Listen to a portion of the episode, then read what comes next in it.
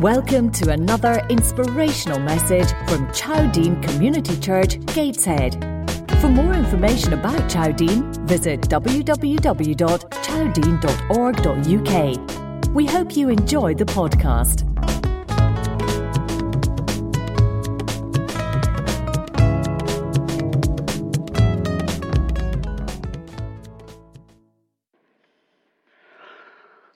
You'll probably look at the screen, and uh, the thought for this morning is have yourself a Merry Christmas. That's not M A R R Y, but M A R Y. Lots of people get mixed up because round about this time of year, you will hear in the shopping malls and you'll hear in the various shops that you go in, you'll hear a song that has these words Have yourself a merry little Christmas. May all your dreams come true. But that's not what I want to talk about this morning. I want us to think on have yourself a Merry Christmas. And I want to start by talking about mothers. Because I think mothers can teach us a lot if we listen to them. Now, I know that as a child growing up, my mother said lots of things to me that went in there and out there. I didn't really listen to what she had to say. Probably some of them would have been important, but I didn't recognize that fact at the time. So I want us to look this morning at three lessons we can learn from the life of Mary, the mother of Jesus, which are found in Luke 1 26 to 38. You can look at that later on. But Mary was the one person on earth closer to Jesus than anybody else. She knew Jesus in a way that nobody else ever has or ever will know. Not just as Savior, but as her Son. Not just as Almighty God, but as the helpless baby she held in her arms. Picture that. When she gave birth to the Lord, she showed a wisdom, a maturity, and a love that many people here, including me, would never ever be able to achieve or reach or attain. So, the thing I need to tell you this morning, this morning, church, is this no matter who you are, the Lord can use you. And I want to take you back to do you remember the day when the last time you filled out a job application? You had to give them all your vital statistics. You had to summarize your, your background, your education, your experience. But today, many of the job applications that people go for, there's one important question that people get asked today, and it's this What is it that makes you uniquely qualified for this position? How do you answer that? I don't know about you, but I would find it difficult without appearing to be snobbish, big headed, I don't know how I would answer that, but employers assume your availability. But what they really want to discover is your liability. Things that make you unsuited for the job. Your usability, the skills and talents will help you to do the job, but overall they're interested in what makes you tick, what makes you not be able to do the job that they want to give you. But I want to tell you, church, God doesn't operate this way. Mary teaches us that God is not as interested in your abilities as he is in your availability. So no matter who you are, church, God can use you. Mary, just an ordinary girl, but with some serious liabilities. She was young. Mary was pledged to be married.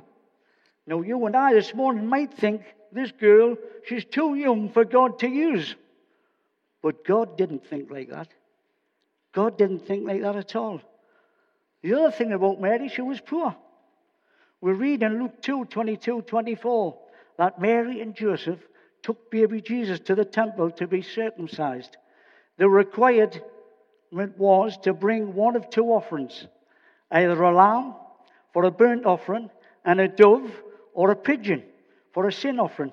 If a lamb was too expensive, the parents could bring the two, a second dove or a pigeon. Mary and Joseph brought the two doves. Why? Because they couldn't afford a lamb. Now, you and I might have thought this morning, this family, who are too poor to provide for Jesus, they couldn't even afford a lamb. How are they going to provide for Jesus? But God didn't think like that. Mary was young, yes. She was poor, yes. She was also from Nazareth. Apparently, Mary was a young girl from the wrong side of the tracks. Why? Because Nazareth was a town with a bad reputation. Remember what Nathanael said when he learned Jesus was from Nazareth? John 1, verse 46 says this And Nathanael said to him, Can anything good come out of Nazareth? Now, people might be looking at you and I and thinking, Can anything good come out of Gateshead? In the same way, can anything good come out of Nazareth? You and I might think, No way. Nowhere can anything good come out of Nazareth. There's no telling what Mary grew up seeing and hearing and doing in a bad town like Nazareth. God didn't take this into consideration when He chose Mary to be mother to His son. Yes, Mary was young, she was poor, and she was from Nazareth. All characteristics that make her seem unusable by God. But God chose Mary for one of the most important jobs he ever asked anyone to do. Through God's choice of Mary, he teaches us no matter who you are, listen carefully, no matter who you are, the Lord can use you, me, you, me, you, me. The God that we worship can use you. You might think this morning, sat there, I'm too young. I don't have enough money. I don't have enough talent for God to use me. You might think your background or past mistakes might make it impossible for God to use you. Listen, don't limit God. Don't limit God. We have we fall into that trap, don't we, where we will give God this and that, but we ain't going to give him everything. Don't limit God because he can use you. All we have to do is just trust Him. So, church, that's an important message this morning. He can use you if you just trust Him. Out of all the queens and the princesses and the daughters of the wealthy and influential, God chose a poor teenager from a town with a bad reputation to be the mother of Jesus. Mary had two vital characteristics that God looks for in you and me humility and faith. She knew she wasn't worthy of the honor, but God offered her that. Yet she still believed God could use her. How many of us are like that this morning? Do you believe that God can use you in the same way He used Mary? I want you to hold on to that thought this morning because God can use you. All she had to do was trust Him. Do you believe that God can use you this morning? Or do you think you're too small? You're too young? If, you're too, if you think you're too small to be effective, Betty Reese says this You've never been in bed with a mosquito. You've never been in bed with a mosquito. Do you think you're useless to God? Think again. Because God is searching for humble people to take part in His amazing plan. And God has amazing plans for each and every one of us. I don't know what they are for you. I don't know what they are for me, but I know that He has amazing plans in store for you and I this morning. The question is, will you be one of those people? Mary teaches us that no matter who you are, God can use you. I believe she also teaches us another important lesson. No matter what problems you face in life, the Lord is with you. Believe that this morning. No matter what problems you face, the Lord is with you. There are some things in life that you just don't want to go through alone. Take Christmas, for instance. I don't know of anybody who likes to spend Christmas all by themselves. I'm sure there are some people out there who do. But most of us want to be able to share the celebration with people who are near and dear to us. But we don't like to go through trouble alone.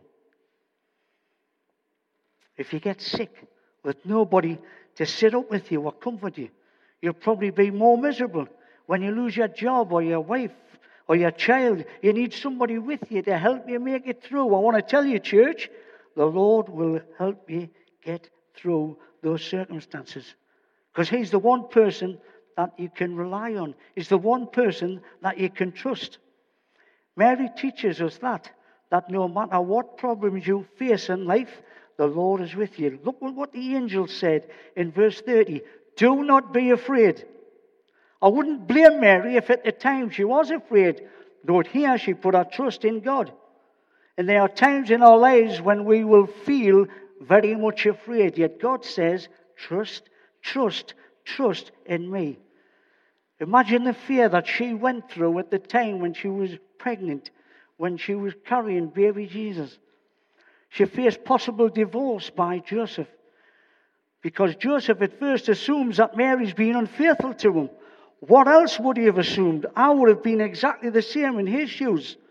But that was Joseph at the time. He decided to divorce her, which, according to their law, was necessary to end the engagement. Before, Joseph was told in a dream that Mary's baby, in fact, was conceived by the Holy Spirit. But right now, Mary doesn't know how all of that will pan out. She doesn't know that. But she does know that God will be with her. Whatever Joseph does, God will be with her. She faced possible rejection by her family. Did Mary's family believe her story? That the baby grown inside of her was the Son of God? Would you believe it? If someone came and told you exactly the same story? We're never told anything in Scripture about Mary's parents, their reaction to her pregnancy. But it's very possible that they didn't believe her story. But Mary believes. Mary believes that God is with her, no matter how her parents may have reacted at the time. Certain for a fact that she would have faced rejection by the community that she lived in. Imagine the gossip that must have went round Nazareth at the time. The people of Nazareth would have, would have accused her of adultery a sin that wasn't looked on as lightly as it is today. It's likely that Mary was shunned by those who had been her friends, that she grew up with. And yet Mary believes God is with her. That made all the difference. And I want to tell you, people, that's what makes the difference in your life and in mine. Because we know that God is with us in all the circumstances that we struggle with in life. She could have faced possible death by stoning, because according to the law, that was the penalty for adultery. But New Testament times, stoning was rare, but it was still a possibility. The message from the angel totally changed Mary's life. She was getting ready to be married. She was going to live a normal life. But now her life could be anything but normal. How could she be calm and courageous how has she faced all of the problems that pregnancy would bring, all of the problems that pregnancies might cause. She would cling to the words the angel spoke to her The Lord is with you. And I want to tell you, people, the Lord is with you this morning. In all your circumstances, good, bad, indifferent, or whatever, the Lord is with you. Get a grasp of that. Hold on to that because I want you to walk out of here this morning and not be discouraged, but be encouraged because that's what I got from reading the story of Mary. The Lord would help her. He would give her the strength and the courage to face anything that this world throws in her way. Are you like that this morning? Or do you worry? Do you fret? Do you get stressed when things just happen to you? How do you deal with it? Because the same Lord that made the promise to Mary makes the same promise to you and me this morning. Whoever you are. Psalm 118, verse 6 says this The Lord is on my side, your side. I will not fear. What can man do to me? Absolutely nothing. Why? Because the Lord is on your side. Why would you fear anything? For he himself has said this I will never leave you nor forsake you. Get a hold of that this morning. I will never leave you nor forsake you. So, Mary's story, I think, teaches us that no matter what problems you face, the Lord is with you. Mary faced the possibility of rejection from Joseph, her family, her community, and even the possibility of being stoned. But she knew that the Lord would not abandon her. Listen, the Lord won't abandon you and me this morning if we put our trust in Him. One of the titles given to Jesus was Emmanuel, which means God with us. God is with us this morning. God is with you this morning in your circumstances. One of the greatest themes of the Old Testament is the concept of God living with his people. Listen, Jesus is our Emmanuel. Jesus is your Emmanuel. Ingrid Trowbridge wrote this If we can live one day with Jesus, we can live every day with him. If we can live one day with Jesus, we can live every day with him and each one as it comes. Each one as it comes. So God is with us. See, human life is meant to be dramatic. And for some of us, life has been very traumatic and dramatic all at the same time. And yet God says, I'm with you. God says, I'm with you. Our religion, it's not organized around keeping God at a distance. It's keeping Him close when we need Him in our lives. God says, I'll never leave you. I'll never forsake you. I'm with you all the time, 24 7. And I'm closer than a brother. I'm closer than a brother. So, how close are you this morning to God? Do you give Him everything or just some of it? See, if I really want God to be with me, then my life will be extremely different from ordinary human life. People will see the difference in you and in me.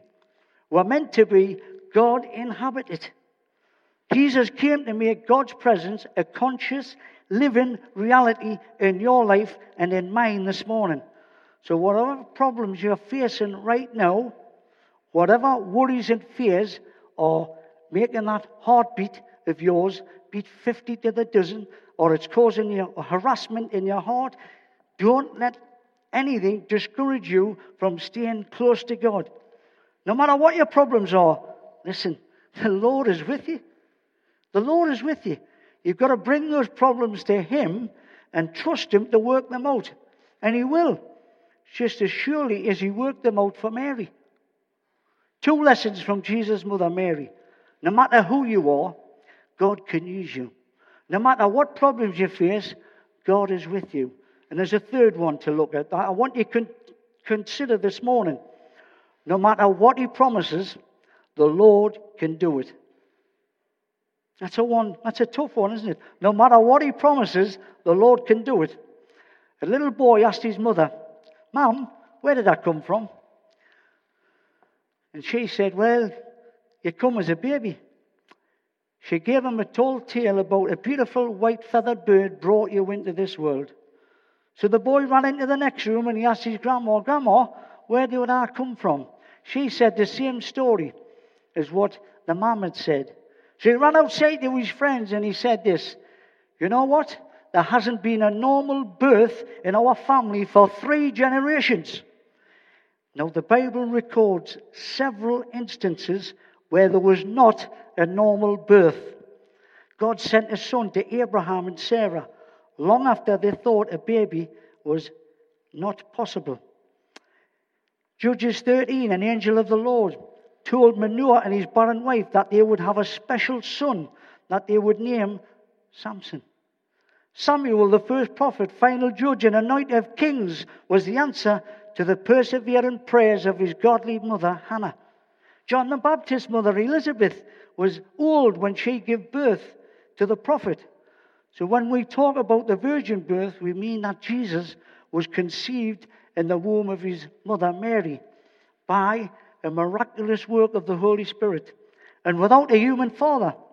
Now, that doesn't sound any more normal or possible back then than it does today. But look at Mary's reaction.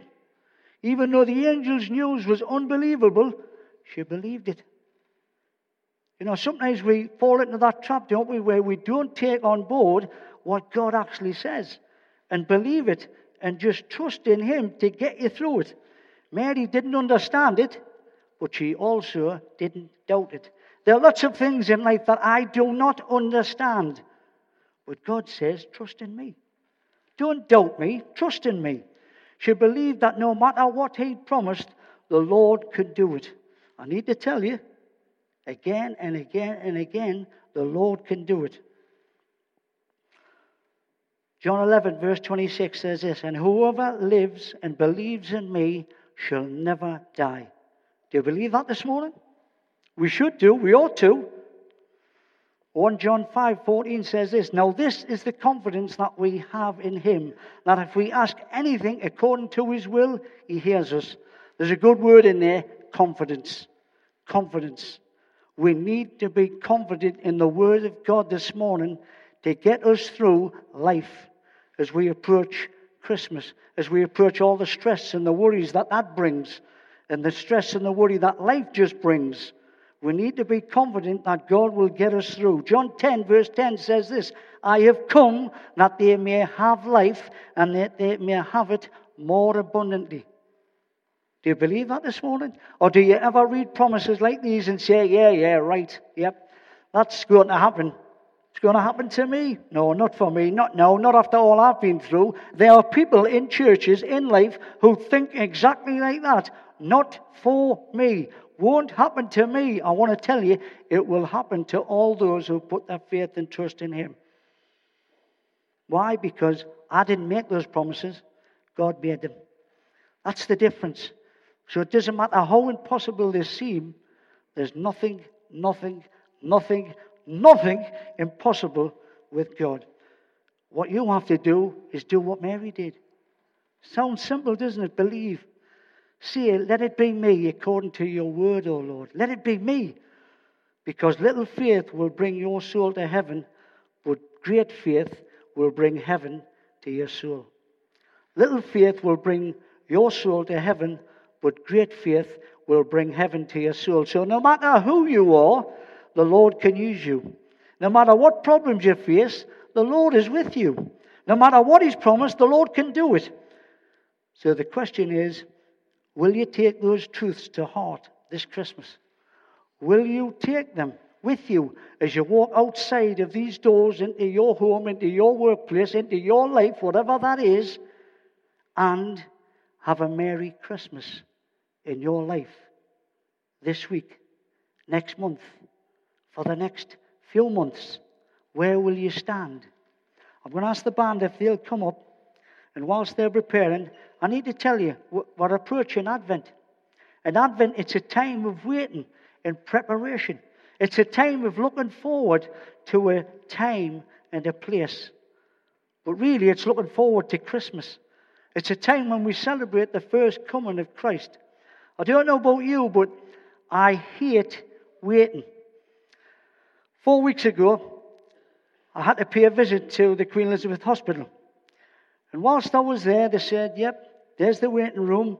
Go and wait there along with other people. Now, I don't know about you if you've ever been in a hospital waiting room or if you've been in a doctor's waiting room. As soon as you enter that room, you start to feel uncomfortable. I'm just like that. I'm just like you. I'm sitting there in the hospital waiting to be seen. I feel uncomfortable. Why? Because there's something about not knowing how long you'll be there for that gets you frustrated, that gets you irritated. And there's the uncertainty of what the doctor or whoever it is that will say, that comes to see you, will say when you finally get in. So in your head, you rehearse what you'll say when you actually come to see the doctor or the nurse or whoever's coming to see you. You start to get fidgety and you keep looking round and you keep looking at your watch, wondering, oh, how much longer is this going to be? As you're sitting there waiting in anticipation. You're sitting there with a room full of people who you don't know, who are just as stressed out as you are, and they're looking round and they're picking their fingers, they're playing with their hands, and they're moving around, and they can't get comfortable. A bit like me when I was waiting there. And then you start to think about all the other worries that you've got and preoccupied with things that might be happening at work. All these things are just annoying you as you're sitting there waiting. And you start to think, I need something to pass the time with. Then you get your eye on the table in front of you, you pick up the magazines that's always in doctors' waiting rooms or in the hospital, and you start to read the magazine to take your mind off what you're really there for, to find out what's the problem, doctor? Will you be able to sort it? How much longer will I be waiting there? But you're there, and you start to read that magazine, and you read it with joy because it takes you away from the distractions that are actually about to face you in life. And you're redeeming the time as you're sitting there, time's passing by. So you're looking through the gossip column, and then you look at the clock and you see the ticking of the clock passing by. You start to feel a bit restless, and you start to feel a bit all knotted and tied up inside because you still haven't been seen. And then when the final call comes, you never feel prepared. It always feels like an unexpected and rude interruption, though it's what you've been waiting for all along Listen, I want to wait like Mary. Trusting that God's at work in the silence and in the dark times. I want to know that He who was promised is faithful and He'll do it. Because I think it takes a great deal of effort to wait with faith, to wait without giving up, going off at the deep end. And because we're seeing no return for our waiting, to wait in the face of seemingly impossible little evidence that the waiting will bear fruit to wait without trying to make something happen on your own, and to wait with the confidence that God will make it all worthwhile. Church, I want to tell you, God will make it all worthwhile. So as the band come and sing, let's stand up and sing joyfully and prayerfully as we think on having a Merry Christmas this year. Bless you, church.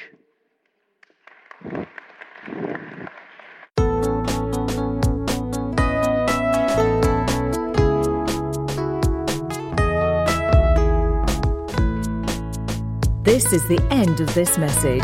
We hope you enjoyed it. If you want to find out more about our church, please visit www.chowdean.org.uk. And please take a minute to rate our podcast on iTunes.